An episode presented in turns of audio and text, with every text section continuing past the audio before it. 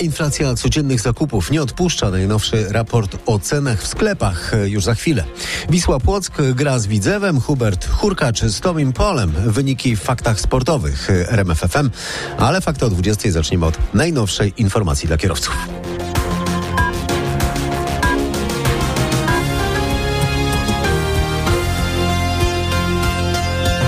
Osoby zostały ranne w wypadku na drodze krajowej nr 8 w Łódzkiem. Na wysokości Piotrkowa Trybunalskiego samochód osobowy uderzył w bariery.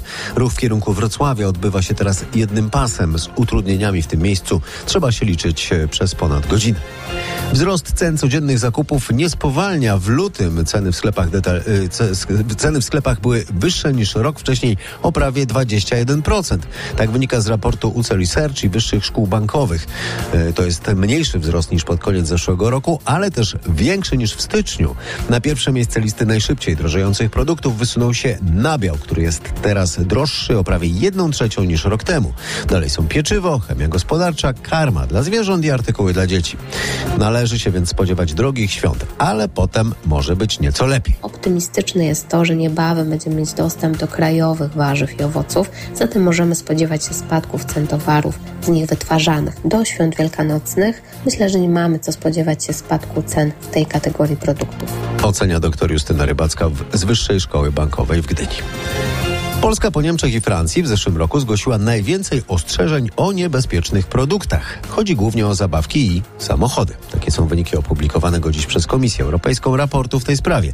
Informuje nasza korespondentka Katarzyna Szymańska-Borgino. W przypadku zgłaszanych przez Polskę niebezpiecznych produktów zdecydowana większość, bo 60% to zabawki. Komisja Europejska nie podaje z jakiego kraju pochodzą niebezpieczne zabawki, ale nieoficjalnie wiadomo, że z Chin. Często zgłaszane zabawki mają nadmierne stężenie w talanu co niesie ze sobą ryzyko dla układu rozrodczego lub mają małe części, które dziecko może połknąć. Wzrasta ponadto liczba działań podejmowanych w wyniku wysyłanych przez Polskę ostrzeżeń i tak na przykład zgłoszona przez Polskę grzechotka z talanami może być następnie wykryta w innych unijnych krajach i wycofana ze sprzedaży. Są i takie fakty. Nosorożec biały ze Śląskiego Ogrodu Zoologicznego w Chorzowie bierze udział w programie in vitro. Naukowcy próbują w ten sposób zapobiec wymarciu gatunku. Samice o imieniu Hope odwiedzili niedawno lekarze weterynarii z Niemiec i pobrali od niej komórki jajowe. Hope jest to samica, która przyszła na świat w naszym ogrodzie. Jest to osobnik, który jest tak zwanym pokoleniem F1, czyli jego rodzice pochodzą ze środowiska naturalnego. Fate i Boś, czyli dwa osobniki, które również mieszkały w naszym ogrodzie zoologicznym, zostały e, nam przekazane właśnie ze środowiska naturalnego. Stąd też Hope może pochwalić się, powiedzmy, książkowymi genami nosorożca. Jest bardzo cenna pod względem właśnie przekazywanego materiału genetycznego. Mówi rzeczniczka Śląskiego Zoo Daria Kroczek. Więcej o Hope, czyli nadziei dla nosorożców, możecie przeczytać na rmf24.pl w zakładce regiony. A nadzieja na pokój na Ukrainie w faktach o 21. Radio, muzyka, fakty. RMFFM.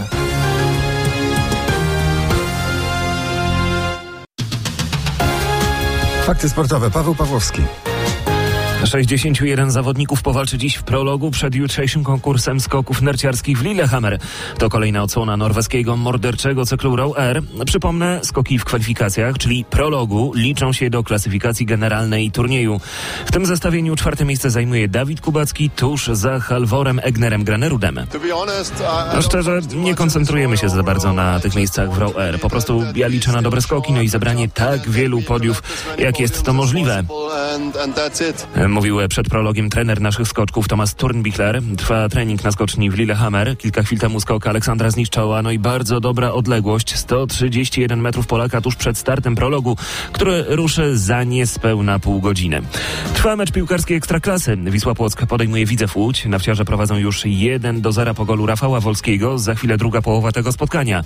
A kiedy poznamy powołania Fernando Santosza na mecze z Czechami i Albanią? No bo te spotkania przecież już za dwa tygodnie. Te oficjalne Oficjalne powołania będą znane w piątek 17 marca. O godzinie 12 będzie na PGE Narodowym konferencja prasowa z selekcjonerem, na której on ogłosi swoich wybrańców. Wyjaśniał team manager kadry Jakub Kwiatkowski. Zgrupowanie reprezentacji rozpocznie się dokładnie za tydzień.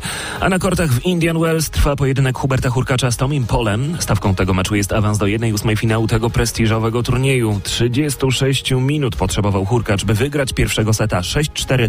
No a w drugiej partii to Amerykanin prowadzi 3-0.